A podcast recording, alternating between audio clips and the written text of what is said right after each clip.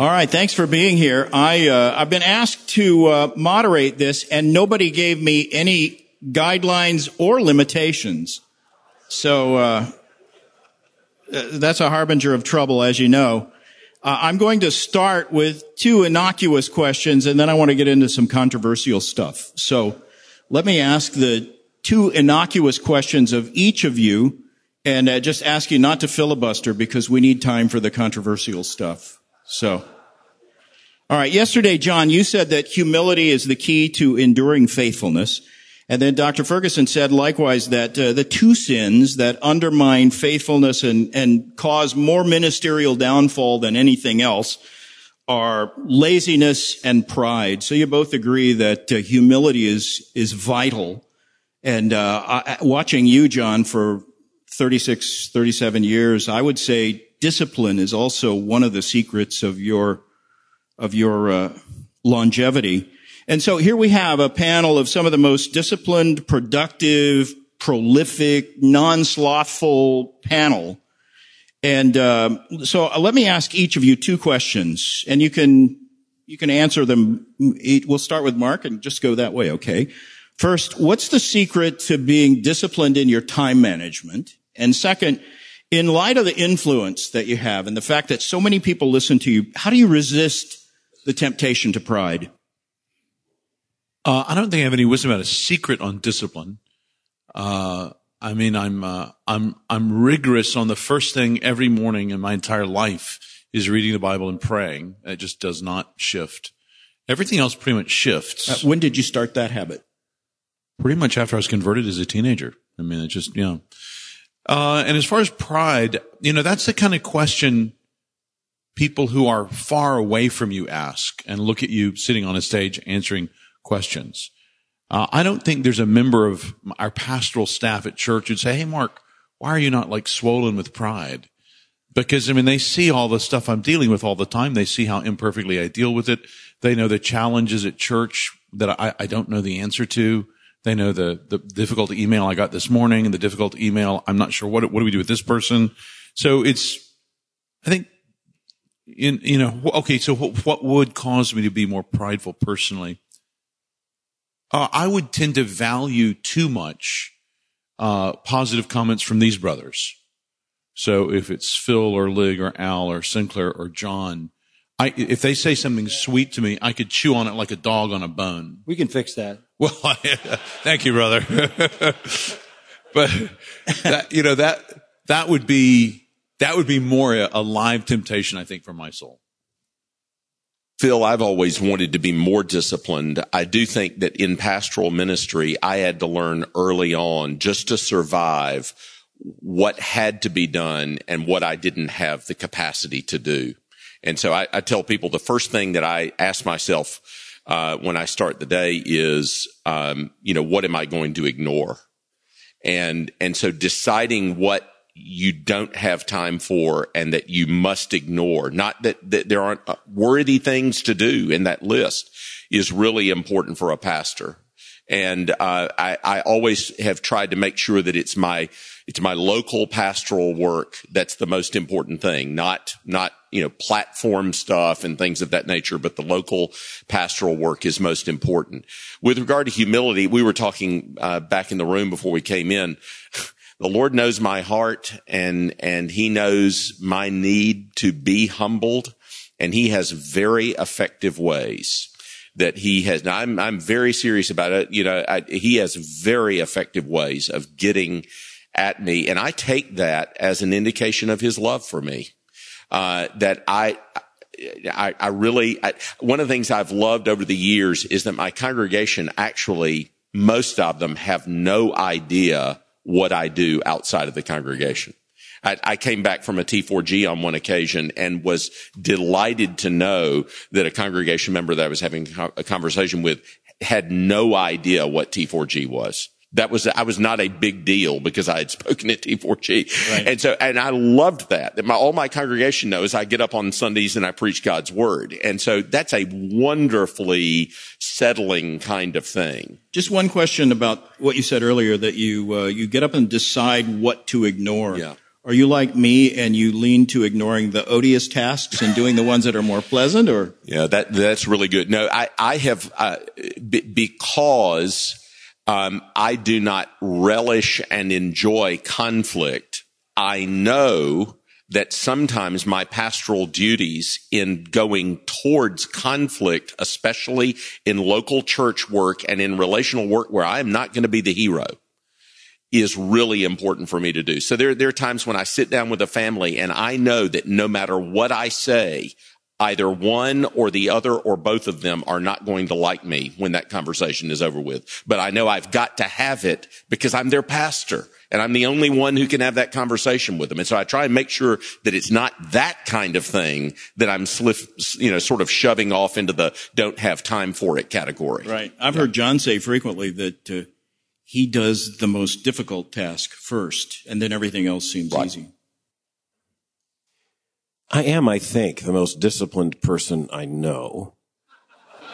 And, and, and the most the, humble. And the most effective. Um, and I have n- no problem with pride. I, uh, I, I, look down upon the rest of humanity in pity. Um, hey, I listen to you every morning on the briefing. I know how true that is.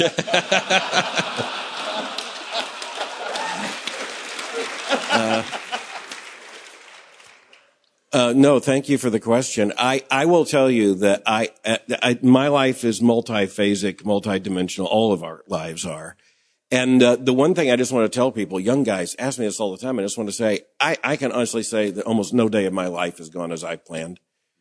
Um, when you are a pastor or you're a CEO or president of an organization of any size, nothing goes the way I plan. I mean, I'm here on schedule at this event, but my entire, the hours preceding this, nothing went basically as I had planned. So I've had to figure out uh, how to make things happen when there is no scheduled time for it. Uh, so, I mean, thankfully I was driven from the hotel here. I was working on the briefing the whole time, you know, just in the, I was waiting in the, you know, working on it until the very last minute to get in the car and work on it there. I think an awful lot of ministry is going to be that way. You have to have, given what we do, especially in the preaching of God's word, you've got to have serious protected time but that might not come as you are strategic. It, it might come as you're desperate. And, uh, you just have to make it happen. And then you just have to decide what am I not going to do that otherwise looks important and, uh, and not do it. Humility. I, I, uh, I'm going to talk on Luther in the session that comes following and, and, you know, Luther and pride. Very interesting thing.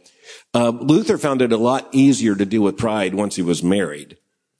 Amen to that. He found it easier thereafter when he had children.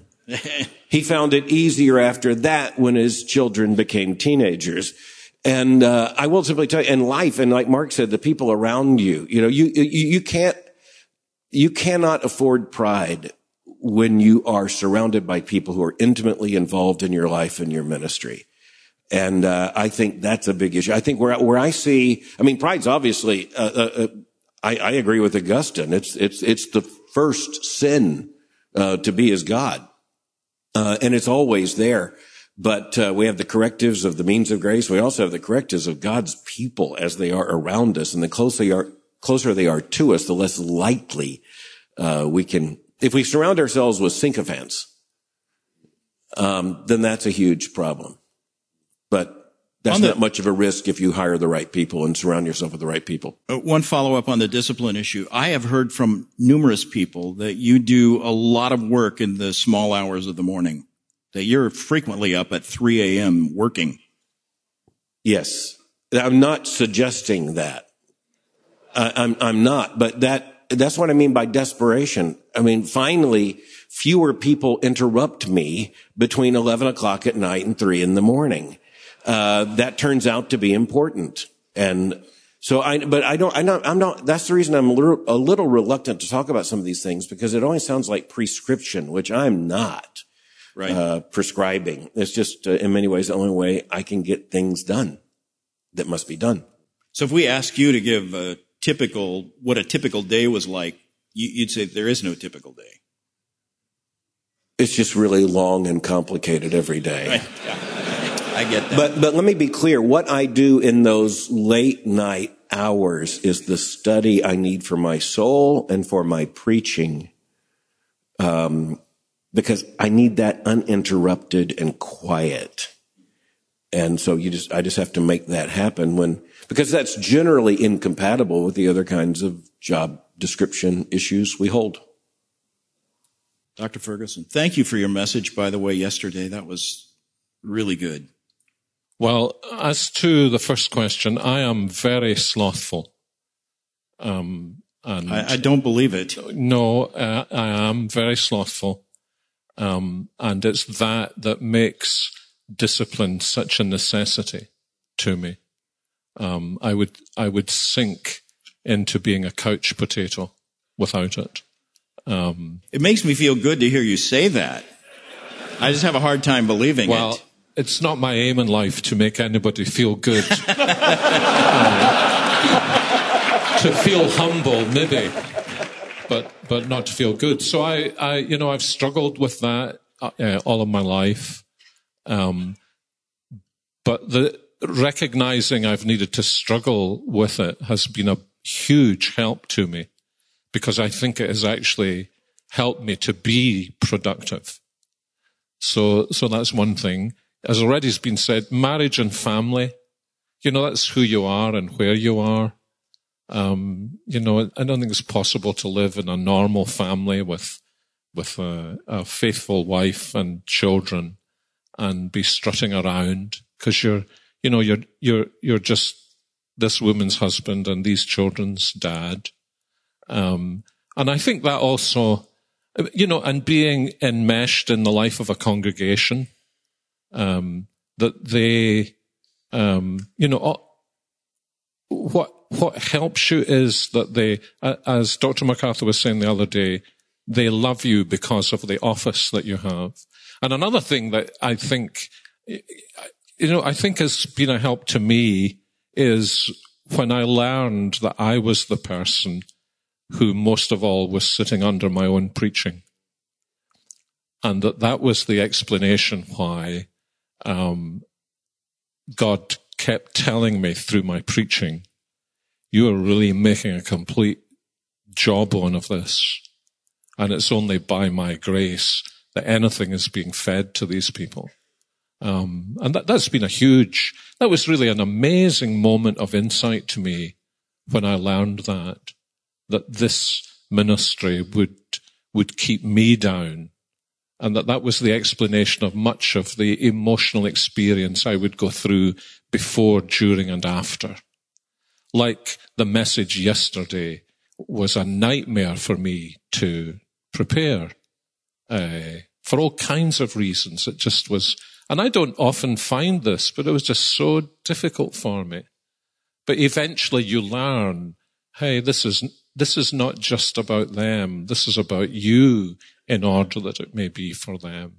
And so I, personally, I've found actually being called to the gospel ministry, uh, recognizing that if you're a minister of the gospel, you live within concentric spheres of responsibility and that as you understand, as it were, the values of those responsibilities, things do begin to fit into place. And then one of the things I think probably you learn to do is to, is to redeem the intermittent blocks of time to become more and more creative in them. And I think, you know, as Al was saying, I think, you know, all of us have got to learn to do that in terms of how we ourselves are wired. And you couldn't, you couldn't prescribe yourself for anybody else. Are you able to do that when you're writing, like redeem those little blocks of time? Because my experience, writing requires you to set everything else aside for long periods. Yeah, I have a very short attention span, especially about my own writing. um, so I, w- I work in everything in bursts. I work in sermon preparation in bursts. When I was in the church and maybe preaching, you know, four or five messages a week, I would begin the week with four or five pads. And if I wasn't getting anywhere in half an hour, I would go on to something else. But I wouldn't prescribe that to anybody else. It's just the, It's just what I realized worked for the way in which I was wired. John. Excuse me. I appreciate everything you all have said. Uh, I don't think about self-discipline ever. Um, uh, I, I, don't say to myself, "You need to do this. You've got to get up out of your chair and go do this." Um, I don't say, "Oh, tomorrow I've got to do this that." Um, I don't even think about self-discipline. Uh, everything for me is just a habit. And habits have just taken over my life, so they're almost unconscious. Uh, nothing is difficult in, in this. I mean, the task may be difficult, but getting at it is not. It's just the most natural thing for me to do what I've done for so many years and what I know I need to do. So uh, I think it might be encouraging because some of us, all of us, including myself, would feel like we don't have, we haven't mastered the art of self-discipline. But you, you would, you would find it almost impossible to live your entire life if you had to fight for self-discipline every day. But what happens is, as you begin in your ministry, you set habits. If they're good habits, you'll spend your whole life benefiting. If they're bad habits, you'll spend your whole life trying to get out of them.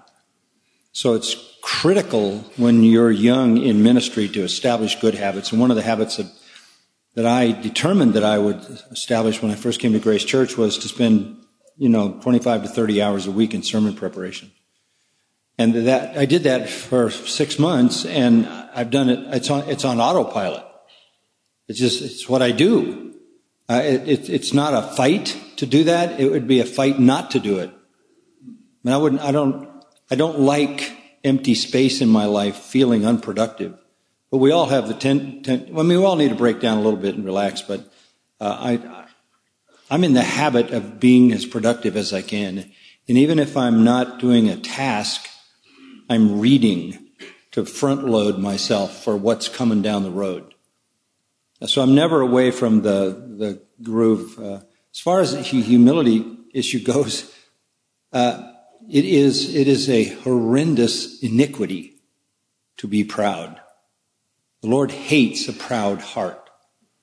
So you, you have to win the battle with pride in your heart.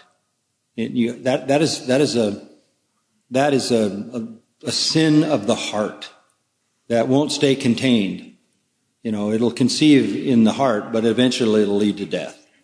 So you have to win that battle on the, in the inside. and as the, the, men have said, family makes a huge contribution to that. Um, especially if you're a preacher, because my wife thinks I should live everything I say all the time. There's, the woman has no mercy.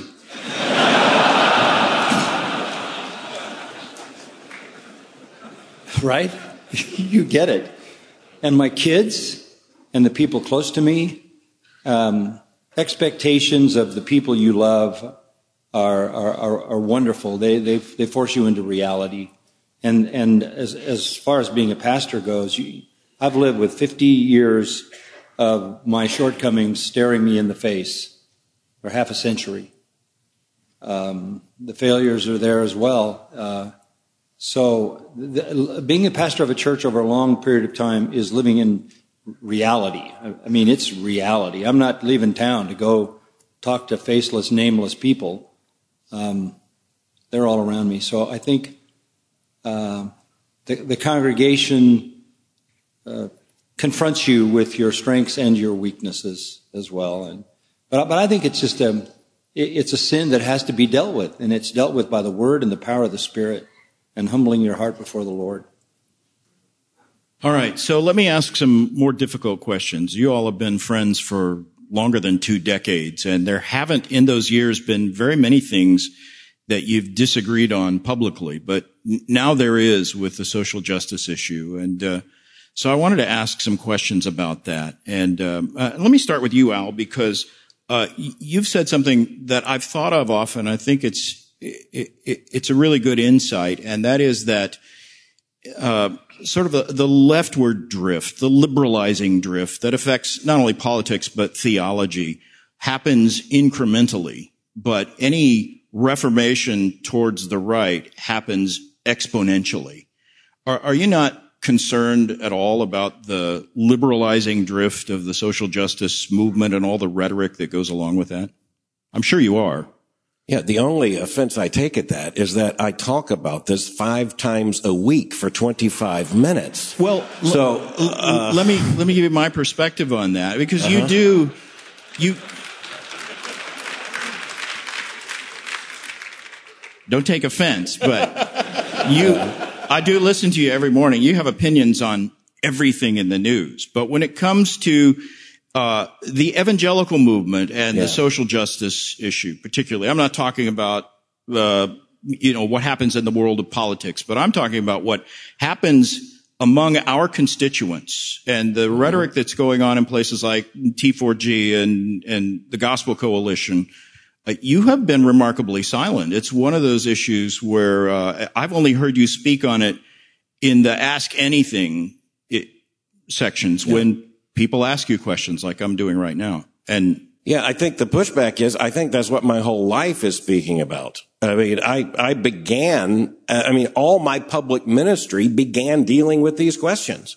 So I do take a bit of offense, not personally, but I mean, I just, I, I am not going to be forced into uh, a Twitter conversation in 140 characters about these issues. Uh, I have been trying to lay out for 30 plus years an understanding of how evangelicals should engage the culture. And uh, I mean, I cut my teeth apologetically uh, confronting cultural Marxism and uh, I mean the, the, entire network of issues of the left. Uh, you look at who I invite to my campus. You look at who I cite. You look at who I uh, platform. Uh, I feel pretty good about the message that I'm sending there when it comes to uh, concerns about the evangelical left, absolutely. I, I, I mean, I'm, I have been quite vocal, and anyone who knows the conversations amongst evangelical leadership knows exactly where I am on these issues. How best to articulate that concern in this particular moment? That's not easy.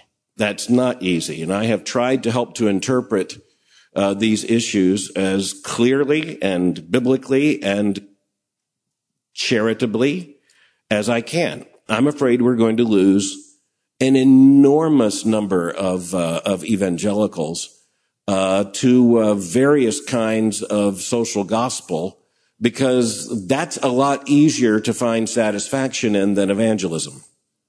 And, uh, and, and so again, I look at look at what I do on my campus. Look at who I platform. Look at the issues I write about. Um, knowing exactly how to uh, how to help younger evangelicals figure these things out, uh, which is actually my job as a seminary president. That that's not real easy, uh, and I will confess that. But I'm trying to be as clear as I can be on this. I, I mean, for years, I mean, this has been the great concern. T4G was largely created out of the concern that there was confusion over what the gospel is. Right. And, uh, confusion. And, and by the way, we, I will acknowledge to you that, uh, that there are clarifications that T4G needs to make with my partners sitting here, uh, and will make. I won't get too personal about that, but, and, and I also don't want to just pick on you. So uh, I'll sk- I'll skip over my next question, which was going to be why didn't I don't mind it. Yeah. Okay. I just I, I just want to respond as honestly as I'm right. asked. But you didn't sign the statement on social justice and the gospel, the Dallas statement. None of you did. So let me just ask the three of you: uh, How far apart are we on this? Are we from you, or are we from each other? Well, let's say Let's not make me the focus. Let's talk about John MacArthur. He... Phil, Phil suggests an issue you think there would be a difference on. Well, that's what I'm asking. What, well, that's uh, what I'm asking you. Right. So let's take the Dallas, the Dallas statement. What well, that's in a very there? broad statement. So, I mean, pick an uh, issue. It's pretty think, specific. No, specific would be about one particular issue. Like, like what, one of the points in that statement. Well, or affirmative action. I mean, that's an example that I often use. I mean, there's a specific issue, you know. But I'm just trying to say, what, what would be, what would be, what's the difference that you're seeing between John? Yeah, l- let me let me jump in and just say this: that um, I don't think there's any difference theologically w- with where we all stand, and we've we've navigated that together on every possible platform in every situation. Um, how how we respond to the culture around us and the pressures that come on us from the culture, how we navigate those relationships that face us. Um, I get a lot of, um, and even with this uh, Shepherd's Conference coming up, I got a lot of heat from people on the internet who I, I, I don't, somebody has to show it to me because I don't, I don't go there. Um, but that, that you were going to be here because you, you may have expressed yourself differently uh, on the issue of social justice or, or whatever other issue it might have been. Um, that seems to be the, the buzz button anyway. And I said, look, um, these are my friends. These are men I love. These are, these are men who serve Christ. They've given their life to Him. They, God has given each of you guys a formidable place in the kingdom, and you've all had an impact on my life. I'll fight error, but I don't fight my friends. Why would I do that? I don't want to become an island. I mean, my enemies have already eliminated me. If I get rid of my friends, I may have nobody but Phil.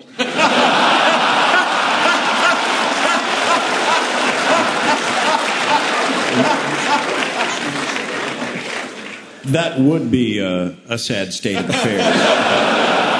no, no, actually, my question is because you, you, you declined to sign the statement, what in it would you consider to be wrong?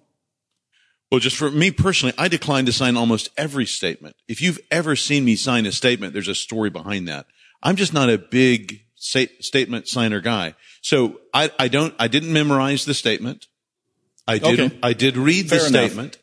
I read an earlier draft of the statement that I had a number of disagreements with. When the final statement came out, it was much better. I would certainly be in broad sympathy with the statement. If there are particular sentences in there I don't agree with, I don't remember what they are. Okay. I remember Al told me one time after a statement you did sign. I don't know if you remember And this. shouldn't have. And I didn't You because said, I don't sign I will statements. never sign another statement. Trying to hold fast to that pledge. Uh, Phil, you asked. I want to be very honest. I, Yeah, go ahead. I, you've known me for a long time, so you know of my concerns. I am having before God to try to address those concerns the way I think best, consistent with 35 years of public ministry. So I was not particularly appreciative of being handed a statement. So the first question was about pride. I don't want this to be pride, but I had no opportunity to offer any particular consultation or suggestion. It's not pride of authorship, but I am just reluctant to sign on to anything that's not creedal and confessional um, that uh, that doesn't express exactly how I would want to say something. Not signing should not be interpreted as a rejection of common concern. I don't think that's Right. fair. I don't think I think you understand that. Of course. Would you agree, though, that over the past three, four years, there has been a, a, a dramatic acceleration of rhetoric about this issue, social justice, and that historically it has had a, a, a very strong liberalizing tendency, right?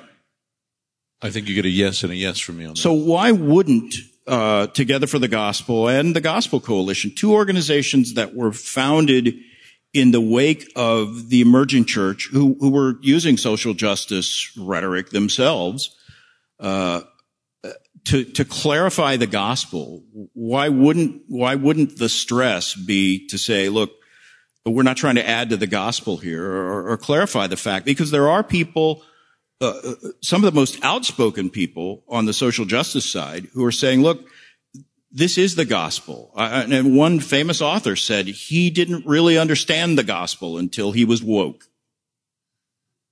That was, uh, well, I don't know that I want to say the name, but I'm going to leave you brothers for a Ligon, moment. you're the representative of Big Eva here. I mean, uh, you're you're on the board of directors of the Gospel Coalition.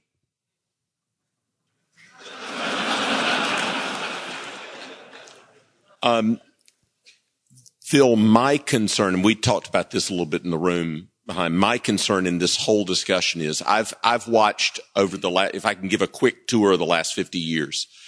In the, in the late 1960s, I don't think a lot of us realized it, but a reformed awakening was beginning in multiple denominational settings, Baptist, Presbyterian, Congregational, Bible Church, and around the world. Um, this man was a part of that. He's one of the important streams in that worldwide reformed awakening. Um, I think that through, I think we began to realize this in the 1980s and 90s. We, we realized that the battle for the Bible had been led by people with big God theology. And we suddenly started finding one another.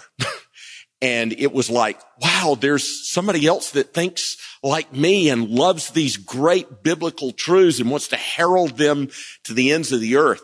And I think for the, for the first 40 or so years of that awakening, it was that experience over and over again as we, as we saw that, ex, that awakening spreading into remarkable places like having reformed Mennonites. I mean, Menno Simons is spinning in his grave right now. There are Calvinistic Mennonites and Quakers and, you know, all, and, and all sorts of things like that. Then I think beginning somewhere around 2010, in a cultural shift in our own setting, and there are a lot of factors in there. Um, I, I, think what we started seeing is a fissure, and it's a denomination, it's a uh, generational fissure, especially in terms of how are we going to interface with the culture. And how are we going to deal with a culture that is increasingly antagonistic to Bible believing Christianity? And we started to see generational differences in how to deal with that. Now we're all of one part, one side of that generational divide. One of my concerns in this whole range, I mean, there, there, are all manner of things that everybody on this platform would rule immediately out of hand as legitimate from a biblical standpoint under the, under the broad rubric of social justice. You know, for instance, LGBTQIA rights and affirmation is, is conceived broadly as an absolute bedrock commitment of social justice. Right. Women's roles in the church as well. All of us are in lockstep agreement on that. And in fact, my concern on racial issues is that I do not drive our grandchildren into the arms of the LGBTQIA issue. Uh, where, where already our younger people don't want to touch that that issue because they know that it immediately marginalizes them. So one thing I want to make sure I do is I want to look hard at my own tradition and my own tradition's failures with regard to the communion of the saints, the image of God in man, um, loving our neighbors, and and look hard at where we failed, own up to that, so that I don't, uh, you know, you know the argument that's out there. Uh, the church's failure in LGBTQIA area, not to affirm it, is just like its failure in the area of slavery and, and segregation. I want to break that argument apart. And I want to say slavery and segregation was a failure of biblical fidelity. Caving into LGBTQIA uh, affirmation is also a failure of biblical fidelity.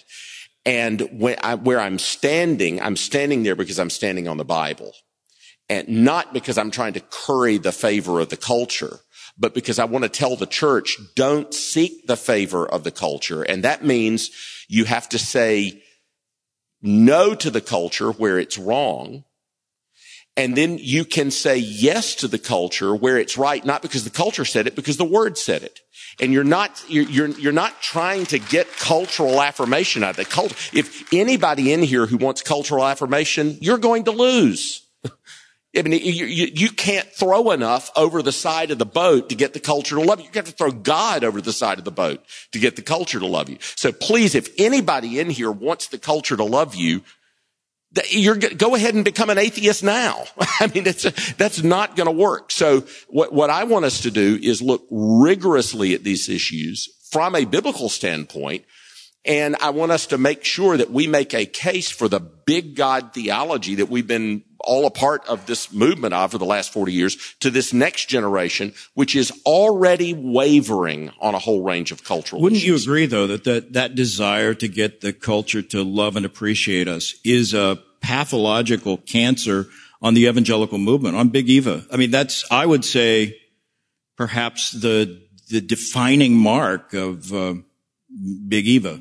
Uh, I, I definitely see that there, Phil. I also, as, as, as a pastor, um, when, when I see someone drifting in a dangerous direction, um, I want to use the arguments against them that are the most convincingly piercing as to the actual motivations of their hearts.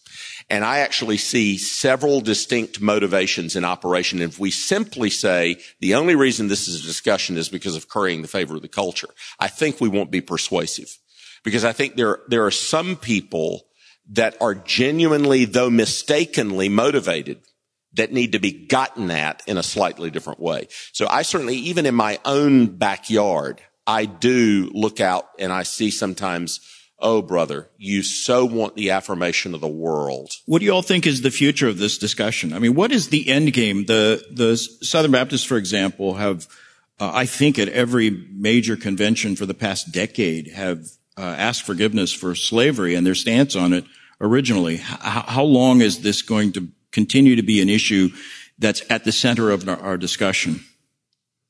Just to be clear, I, I don't think that's accurate about the Southern Baptist Convention. Really? No, not at all. When uh, was the first time they? Uh, 95. Okay. So for more than 20 yees. There's 150 what, what years before that. Do, there was 150 years before that that weren't no, so no. Good. I'm saying, it, it, does it have to be? Does that have to be renewed? It hasn't ever oh. been renewed. Okay. I mean, sure you, are mistaking to. someone speaking from the microphone at the Southern Baptist Convention for an action of the Southern Baptist Convention. Any messenger can get up and get to a microphone and say anything. Okay. And how long will that continue? Well, until Jesus comes or the Southern Baptist Convention turns off all the microphones. uh, that's, that's it.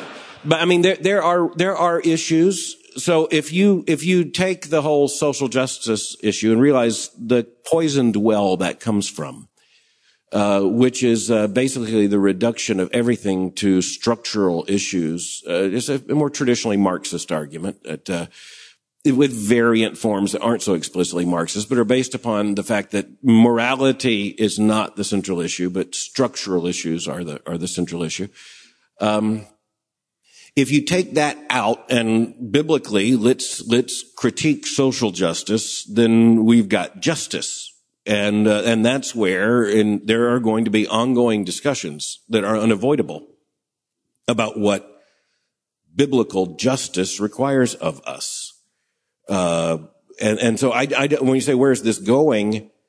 Uh, I, I, don't think there's any way to avoid a lot of these questions. And I don't think any of the people who think they're avoiding them are going to avoid them for long uh, one way or another. Uh, I mean, we, our answer to social confusion cannot be we're not going to talk about this, and uh, especially on an issue like racism.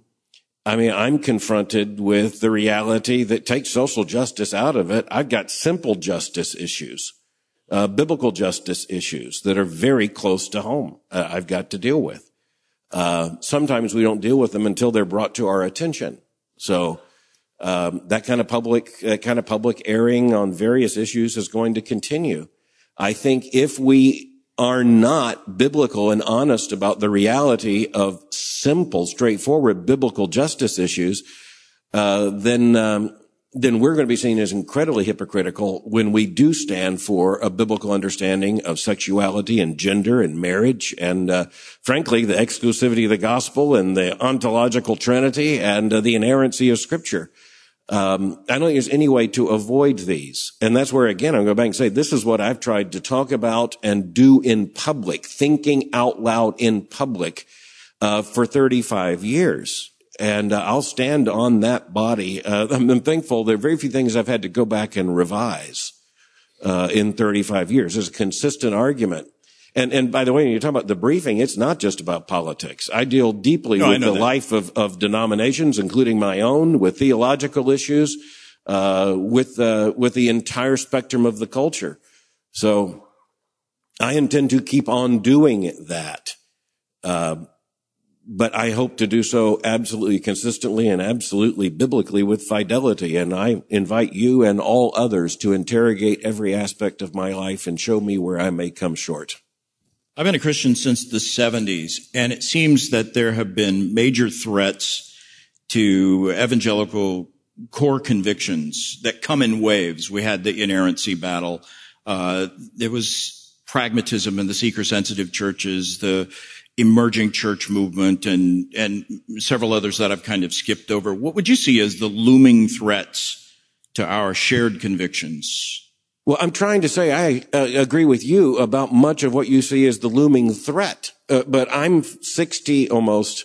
My wife is not happy when I'm saying Morty's 60, but I'm in my 60th year. Men round up, women round down. Uh, age, I mean, just in terms of uh, the, uh, uh, how that works. But uh, I have lived long enough to remember that when I came of age as an evangelical, this was the same discussion. And it was being driven by the evangelical left, people like Jim Wallis and Sojourners, yeah. the Sojourners community. They're still there. Uh, yes, but the difference is they have followed the consistent logic of their own position and they have been pulled. I mean, they're no longer theologically orthodox well, nor any semblance thereof. And, and they've been left behind by the culture. Well, yes, yes, exactly right. they so, can't get left enough, you know. Well, yeah, I, I, I think you may need to update yourself on where they are. I think they They're are trying. actually, uh, in many ways, uh, there. They're unneedful to the left now. They serve, except as a political coalition, except as a political coalition to the left. But the reality is the same thing is a danger that I see looming, uh, and I'm quite concerned about it trying to address that as best I know how. The difference is this. Um, and I debated Jim Wallis uh, in person. The difference is this. Jim and others, J- Jim will speak as an evangelical, and uh, uh, but but they don't want to get very specific in theology.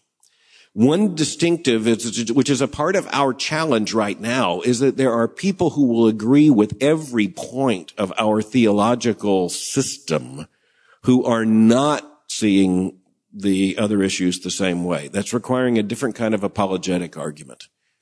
Does that make sense? It does. It does. But I, I go back to what you said about uh, incremental changes that that promote that sort of liberalizing tendency and and realized that just last year at both the Gospel Coalition and Together for the Gospel, I was hearing some rhetoric that actually I first heard from Jim Wallis and Sojourners 20, 30 years ago.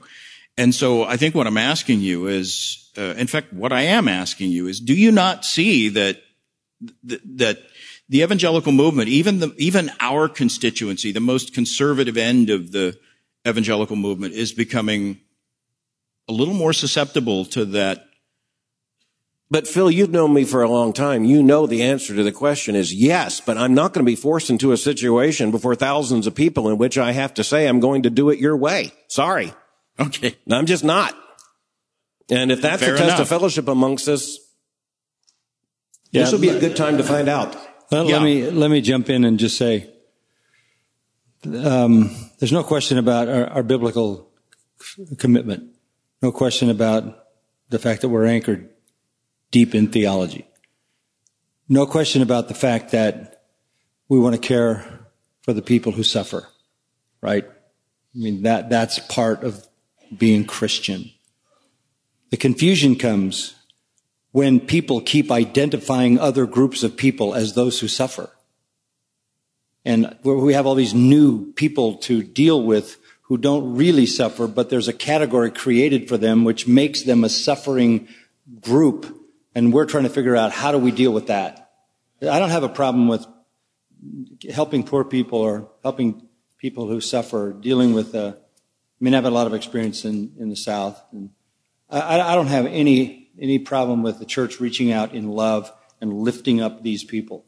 But if, if they keep creating new groups who are identified as those who are disenfranchised, suffering people, they, they put the evangelical church in a really odd place because now you've got, you got all the Me Too people, you've got all the LGBTQ people, and who knows what's the transgender people, and they keep identifying groups of suffering people, uh, and at some point we have to make a biblical stand.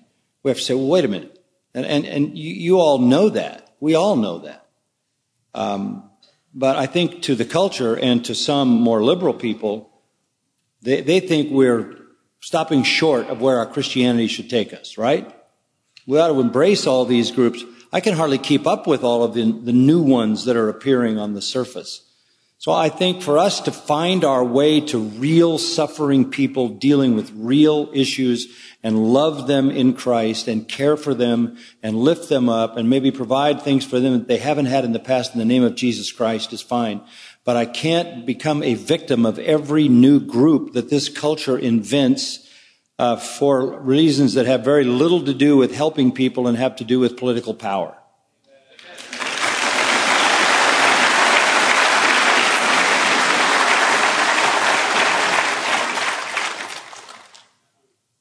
Next question.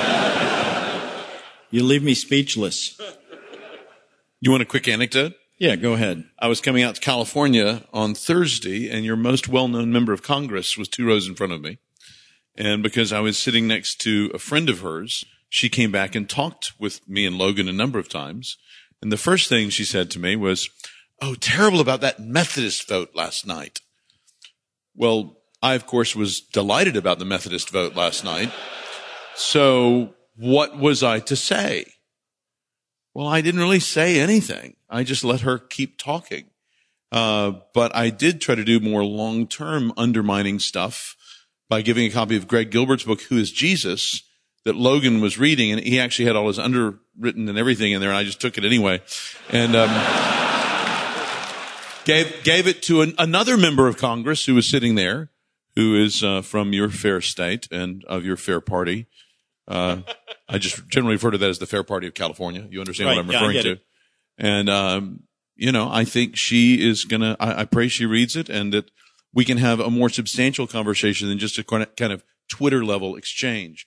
I, I'm with Al. I don't think a lot's going to be sorted out through those kinds of quick exchanges. And I appreciate you're trying to have thoughtful, honest conversation here in public. And I, and I appreciate that, Phil. All right. Let me ask this. Uh, what gives you, let me, I'll go down the line. Each of you can say this. As you look at the evangelical landscape today, what gives you the most hope? I mean, I, I recall when I became a Christian in 1971, um, it was very difficult for me to find any church. I lived in Tulsa, Oklahoma, which was largely charismatic and moderate Southern Baptist it was really hard to find a church in my city where the pastor opened the Bible and preached. Uh, one of the one of the bright spots on the horizon for me is it's not so hard anymore. There are a lot more, I think, uh, pastors out there, young men out there who actually are committed to biblical exposition. It's much easier. It's by no means easy, but much easier than it used to be to find a church where you get biblical exposition. A lot of that is owing to the labor of you men, and I appreciate that. What would you say as you look at the future gives you the most hope about evangelical Christianity? All right. Well, the, the, the most hope are the very kinds of things we we're talking about at this conference that we've already heard about in the talks that have been given, and, and I'm sure we will. If I can just push on your last topic, just to give you the controversy you want, uh, I think, I, th- brothers, I think talking about race does not create racism. And the more white Christians that learn that, the better it will be for us honestly looking at our own history. I think there are, I don't know if everybody my age gets that. I think the generation behind us all knows that. Now, are there bad ways you can talk about race? Of course there are. Are there divisive ways you can talk about race? Of course there are. But it's just a fiction to say that racism doesn't exi- exist except for us talking about race. And I think expositional preachers who do like what Ligon did at last year's T4G, which I thought was a model of a good way to deal with this biblically. Not saying that about every message. I'm saying about Ligon's message. I, I think that was an advance and is going to help us in, in pronouncing and promoting and preaching the gospel in the generation to come. Let me ask you something. That this is not to push back, but I did it so you could push back. all right. Well, do you, Because Al was being encyclopedic and I- I fair, and I'm going to be more like I you. don't and disagree with the statement. I wouldn't disagree with the statement that to talk about race doesn't necessarily inflame racism, but but I don't think the the the racial situation in our culture has gotten better over the past two decades as opposed to worse. I, I think there's probably more strife right now than there has been in in the years I remember. Well, I, I think that is true, but I think if I am sitting there, because I've got, I've got, you know, a good number of African American members in my congregation that I listen to. And when I listen to their stories, they perceive an advance in the culture at large's understanding of what they have faced and are facing. And I think that's good. That's also that's also honest, uh, as opposed to the dishonest idea that um, everybody's a racist and we're all being oppressed. And again, you're back to the same thing. We, we want to deal with reality, and we want to speak to reality and love that person that that understands that without buying into all the power grabs that are coming Yeah. that are unrealistic. And that's, that's that line. And that's why Al is, is saying, you know, you can speak about it all the time, but you're always walking that fine line between dealing with the people who need to be loved and cared for and the people who are trying to gain power by creating something that doesn't exist. So, John, a very practical pastoral example. When, uh, when I was talking to one family in our church and they were explaining to me what it was like for their, two, their African American, for their two sons to get their driver's licenses in Illinois. Uh, and the, the mom was explaining to me that when they got their driver's license, they had a very serious conversation. They sat them down in their living room and explained, son, this license could get you killed. And they didn't mean because of driving, you know, fast and the kids didn't drink. It's because you could be shot if you don't do exactly what you're told. They weren't on TV. They weren't on CNN. This was a Christian family in their living room with a matter of utter seriousness that it's parents loving their kids. I, I've got family after family after family after family that with no malice, not trying to do anything politically, recounts their experiences like that. So that's the world that I live in as a pastor. And I think the Christian gospel has tremendous resources to learn from and to help and to push and to, to help us as a whole understand things like that, listen to each other, and as our church covenant says, bear each other's burdens and sorrows. Yeah, there's a there's a comparison that continues to be disturbing to me, and that is the agreement in talking about that and not ever saying anything about abortion. Yeah, I agree, brother. So, in in our own church, uh, I said to some guys, "Did I say this last night? My message, I can't remember. But I, uh, in my sermons, I tend not to be that controversial. Now, abortion is not con- controversial in our congregation. You you cannot be a member of our church and support abortion. Uh, you know, but Phil and I were talking the other day about are there any Democrats left who are opposed to abortion? Well, there are. There, there are probably lots of them. But are there any elected officials? Man, that's getting harder and harder. So we had an elected Democratic official who was a member of our church, and he began to, Uh, because he'd just become a Christian, began to push against the current LGBTQ positions and abortion. And basically, he couldn't even run for reelection because the primary. So what I tried to do with kind of trying to have a bipartisan church witness on Capitol Hill in the 1990s, i- when the, you know, the Democrats are pa- passing the Defense of Marriage Act is a world harder today in 2019 because as, as bad as the Republican Party may be about a lot of things, the Democratic Party is being even worse, especially on that issue like abortion. so and- in my pastoral prayers, I will tend to pray very aggressively about issues like that. There, even within the African American community, there's more eagerness to talk about the, the, the oppression than there is to recognize the abortion. Um, in, in, the conversation, I did a funeral uh, for a precious family, uh, lost a little boy to a genetic uh, illness. And I, I said, the, the, good news is that the little ones go to heaven. And I said, given the number of abortions that are taking place, and this is an all African American service, um, we can we can thank the Lord that He gathers the little ones home. People actually stood up and walked out. They they left the room, and I said, "I'm I was a babe in the woods. I figured everybody would thank the Lord for that." Um, and afterwards, I was accosted very strongly, and basically the message was, "You don't talk about that. You don't talk about that." But you're welcome to talk about that at our church, John. Well, yeah, I know that, and of course, I know that, of course. But uh, we we we can get squeezed, and that's why it's hard to know where to walk on this. I don't want to go into a funeral and offend half the people. Well, and I just want to say there are a lot of African American churches where I think you could talk about that. Oh, absolutely. You know okay. what? You know what happened? The younger generation walked out. The older generation came to me and thanked me. And they thanked me. The fact that of the same family, the younger generation were hostile, and the parents came to me and thanked me. I think we have to talk about the family issues. I think we have to talk about abortion issues. And then we have to pour our love into those people that legitimately need our, our love and care. And uh, to sort that out is the challenge from the people who are just looking for power or money or whatever.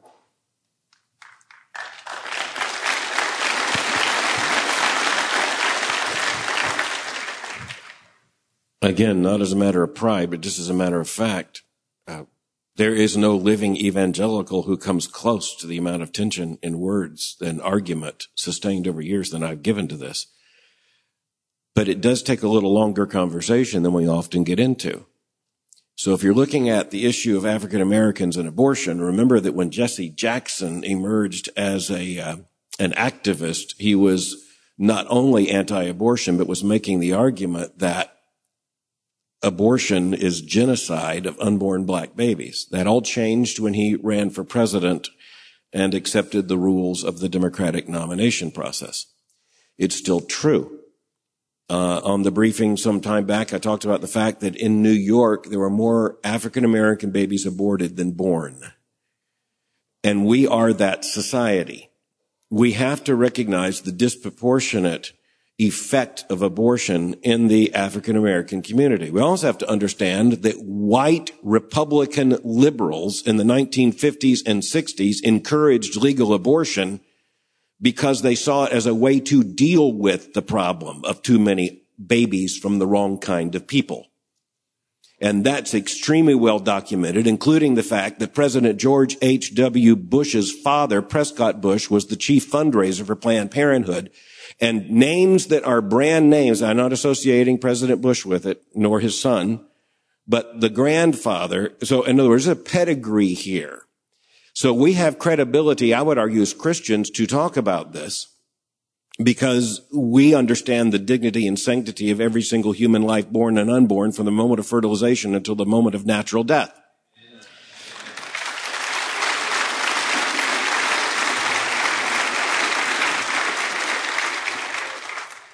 And we also are the people have to make clear we care about black babies outside the womb as well as inside the womb. So we've got to force these discussions on the terms that we believe are biblical and right. On some of the other issues here, I mean, again, just over the last few weeks, look at the attention I've given to identity politics. Identity politics doesn't work as politics, by the way, because you can't keep up. The left is entering into a nihilistic combat uh, to see who can be most intersectional and all the rest. It is, it is going to, it's not going to work. It's going to be a political disaster. But the biggest problem for us is that identity politics is a contradiction to the gospel of Jesus Christ.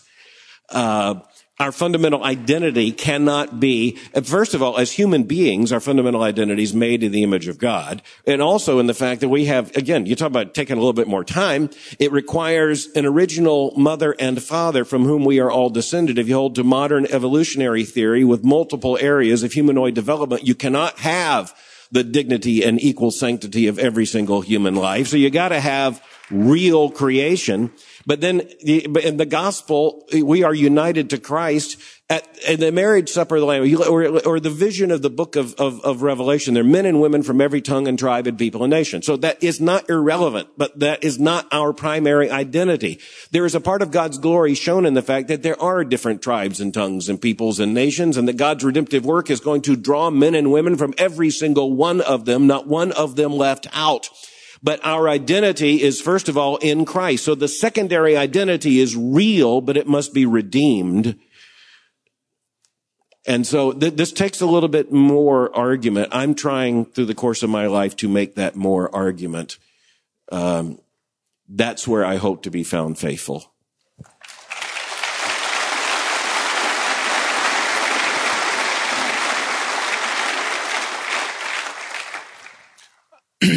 Phil, I am encouraged despite all of the circumstantial confusion that we're living in. I think uh, maybe the last six to eight years of my life have been the most disconcerting of, really? of my whole life. Really? Just with what's happening in our, you know, the, the, the, the public scandal and hypocrisy right. in government, church, Hollywood, culture in general is, is unbelievably unnerving uh, and and you know has has caused tremendous skepticism of any institutional structures, um, and yet it is proof of Calvinism.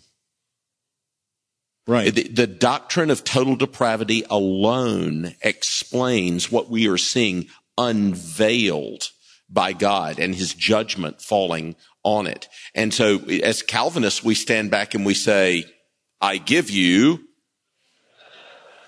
Okay, I'm, I'm serious. No, and I so, it. though, though, though it's unnerving to live in the midst of that, it's, it's, it's, it's, it's God Most High saying, this is what I told you in the Word. And this can I add that is. as yeah. Calvinist, Calvinistic premillennialists, we say, yeah.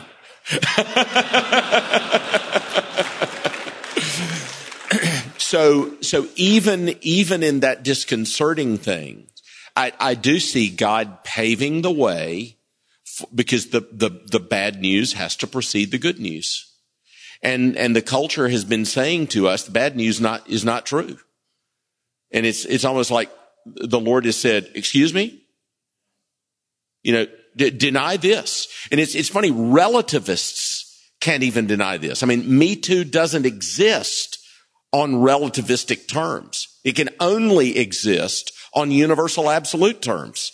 And to which again we say, uh, hello, we, we've been over here in the corner saying this. So it's, it's amazing how a relativistic culture is forced to acknowledge things that the apostle Paul said are universal realities in Romans chapter one. My so, brother, I didn't, I sorry, I, I just did interrupt you. No, I was going to say, you just, you are right. You just keep giving idiots too much credit.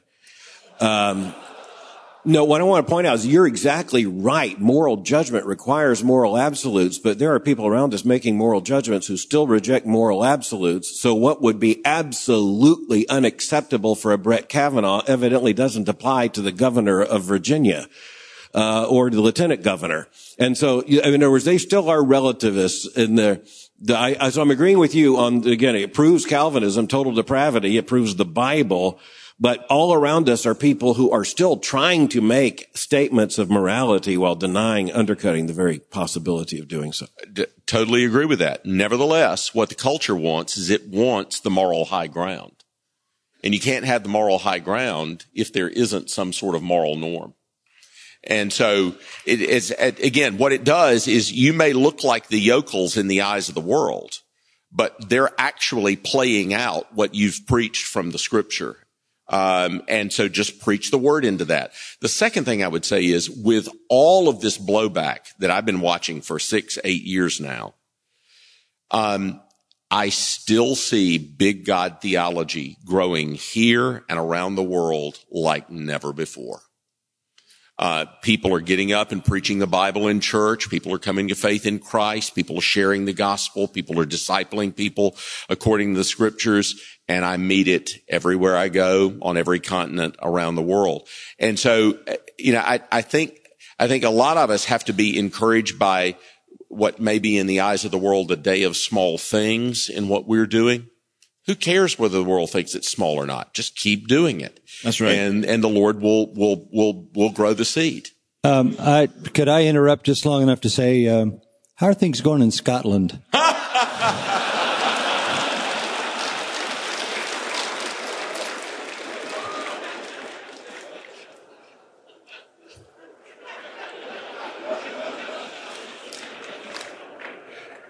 Well, as a representative of that nation, I've I've kind of felt excluded for the last 45 minutes.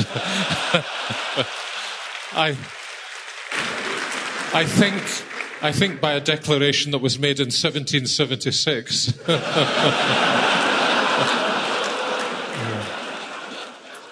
Did, did you sign that statement? But um, no, no.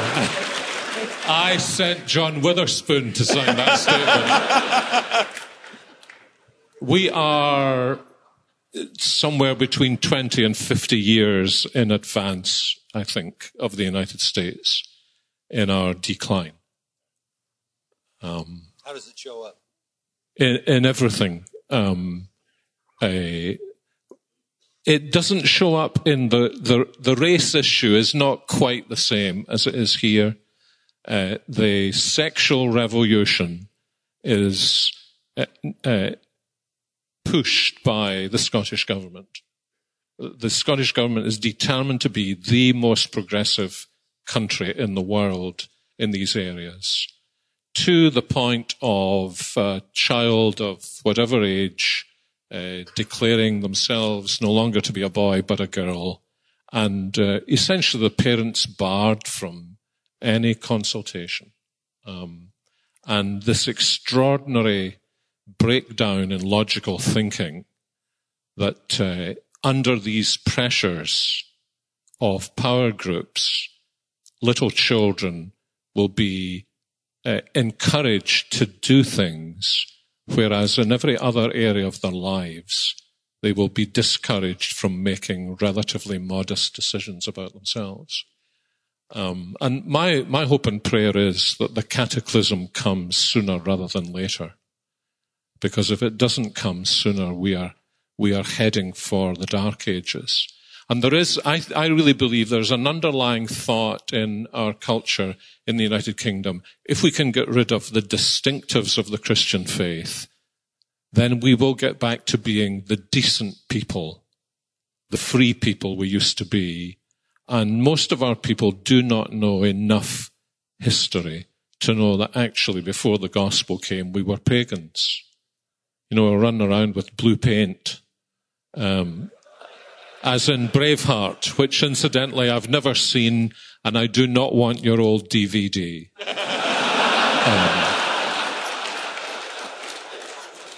but it's uh, like Europe. I think it's a situation where when a nation when a nation has had the gospel and rejected it, it uh, it it doesn't at first realize it's it continues to borrow from the gospel.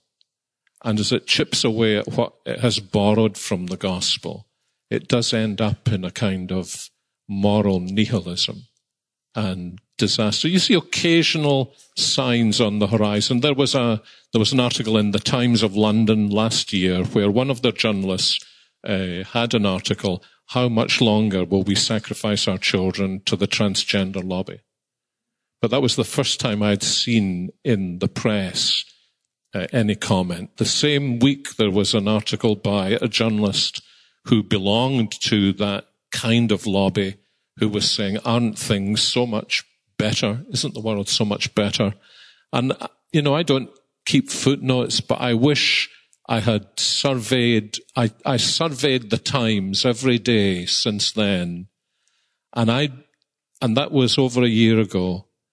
I don't think I have seen more than two hands full of headlines that would have made me think the world is even a decent place. The 90% of the headlines are about the, the cesspool of life that has emerged. And yet there is such a blindness that, that this is not, we are, we are in desperate need. That said, um, I, you know, I find myself saying often to people, um, we are, we are living more like the New Testament than in our country we have lived for so long.